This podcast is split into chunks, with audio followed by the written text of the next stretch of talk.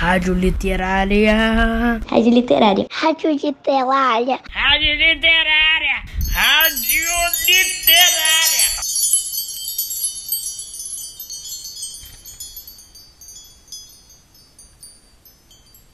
Olá, alunos e alunas do primeiro ano do Maitá.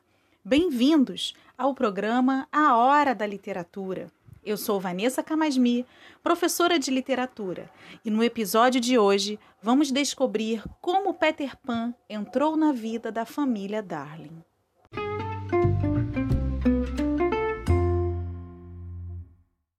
As crianças vivem as maiores aventuras sem se perturbar. Por exemplo, elas podem se lembrar de comentar, uma semana após o evento ter acontecido, alguma situação que viveu. E foi dessa maneira casual que o Andy, certa manhã, fez uma revelação inquietante. Sabem qual é? Foram encontradas no chão do quarto das crianças algumas folhas de árvore que certamente não estavam ali quando elas tinham ido dormir. E a senhora Darling estava observando as folhas, intrigada, quando o Andy disse com um sorriso tolerante: Mãe, acho que foi o Peter de novo. Do que você está falando, Andy?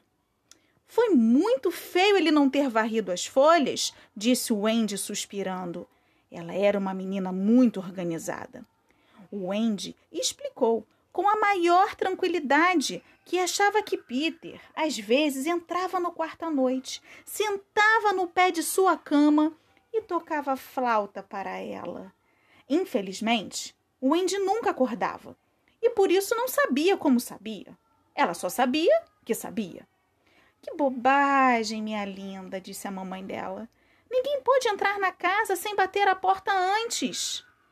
Não, mãe, eu acho que ele entra pela janela. Mas, meu amor, o quarto fica no terceiro andar. Mãe, as folhas não estavam bem na frente da janela? E isso era verdade. As folhas haviam sido encontradas bem perto da janela.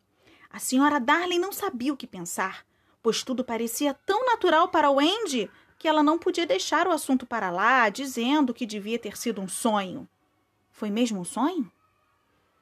A mãe então se virou para o Andy e disse: Minha filha, por que você não me falou isso antes? Eu esqueci, respondeu Wendy, despreocupada, na pressa de tomar seu café da manhã. Ah, com certeza ela devia ter sonhado. Mas, por outro lado, lá estavam as folhas. A senhora Darling as examinou com cuidado.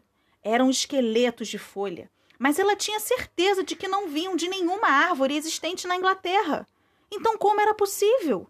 A senhora Darling se pôs de joelho no chão e, usando uma vela, tentou encontrar pegadas feitas por um pé estranho.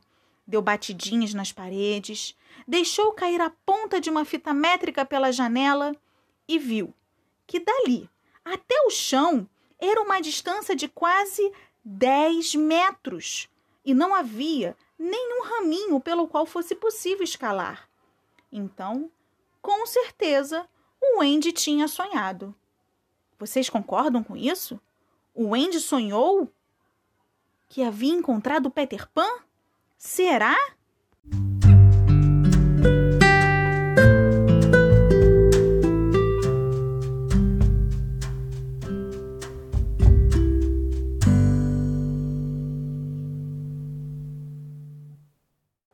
Na noite a qual nos referimos, todas as crianças estavam de novo na cama e a senhora Darling dera banho em cada um e cantara para todos, até que um por um eles haviam soltado sua mão e deslizado para a terra dos sonhos.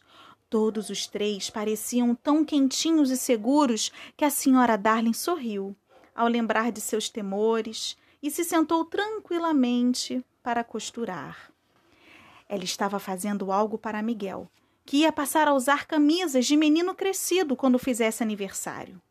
O quarto das crianças estava banhado pelo brilho suave das três luzinhas de cabeceira, e logo a senhora Darling esqueceu a costura sobre o colo. Então, com muita graça, sua cabeça pendeu. ela havia adormecido. Olhe só para eles quatro, para Wendy e Miguel ali, João aqui e a senhora Darling perto do fogo. Afinal havia uma lareira. Deviam ter acendido uma quarta luzinha para ela. Ao dormir, ela sonhou. Sonhou que a terra do nunca chegara perto demais e que um menino estranho saíra de lá. Ele não a assustou, pois ela achava que já o tinha visto antes.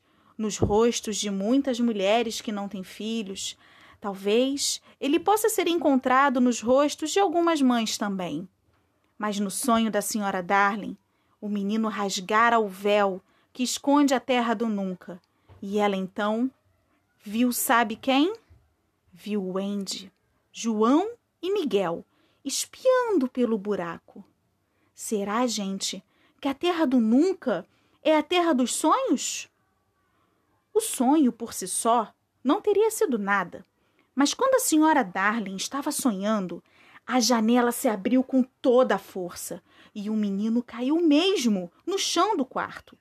Ele estava acompanhado por uma estranha luz, menor que um punho fechado. Sabem quem era? Hum, imaginem, que disparou pelo cômodo como se estivesse viva. E eu acho que deve ter sido essa luz que acordou a senhora Darling. Ela deu um pulo e um grito, viu o menino e, de alguma maneira, soube imediatamente que era. Era quem? Peter Pan. Ah, Peter era um menino lindo que usava uma roupa feita de esqueletos de folha e da seiva que escoa das árvores. Mas o mais fascinante nele era que ele ainda tinha todos os dentes de leite.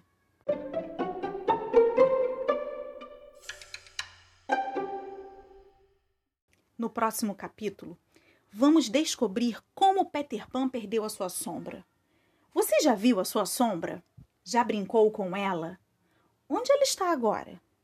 E como se faz para perder a própria sombra? Escrevam para mim lá no mural da sua turma. Vamos bater um papo por lá? Me contem como está sendo a experiência de ouvir Peter Pan. O Júlio, da turma 104, já me deu um retorno. E as outras crianças? Quero saber delas também. O que vocês sentiram enquanto ouviam a história? O que ela fez vocês pensarem? Molecada, sintonizem na nossa rádio literária, no programa A Hora da Literatura.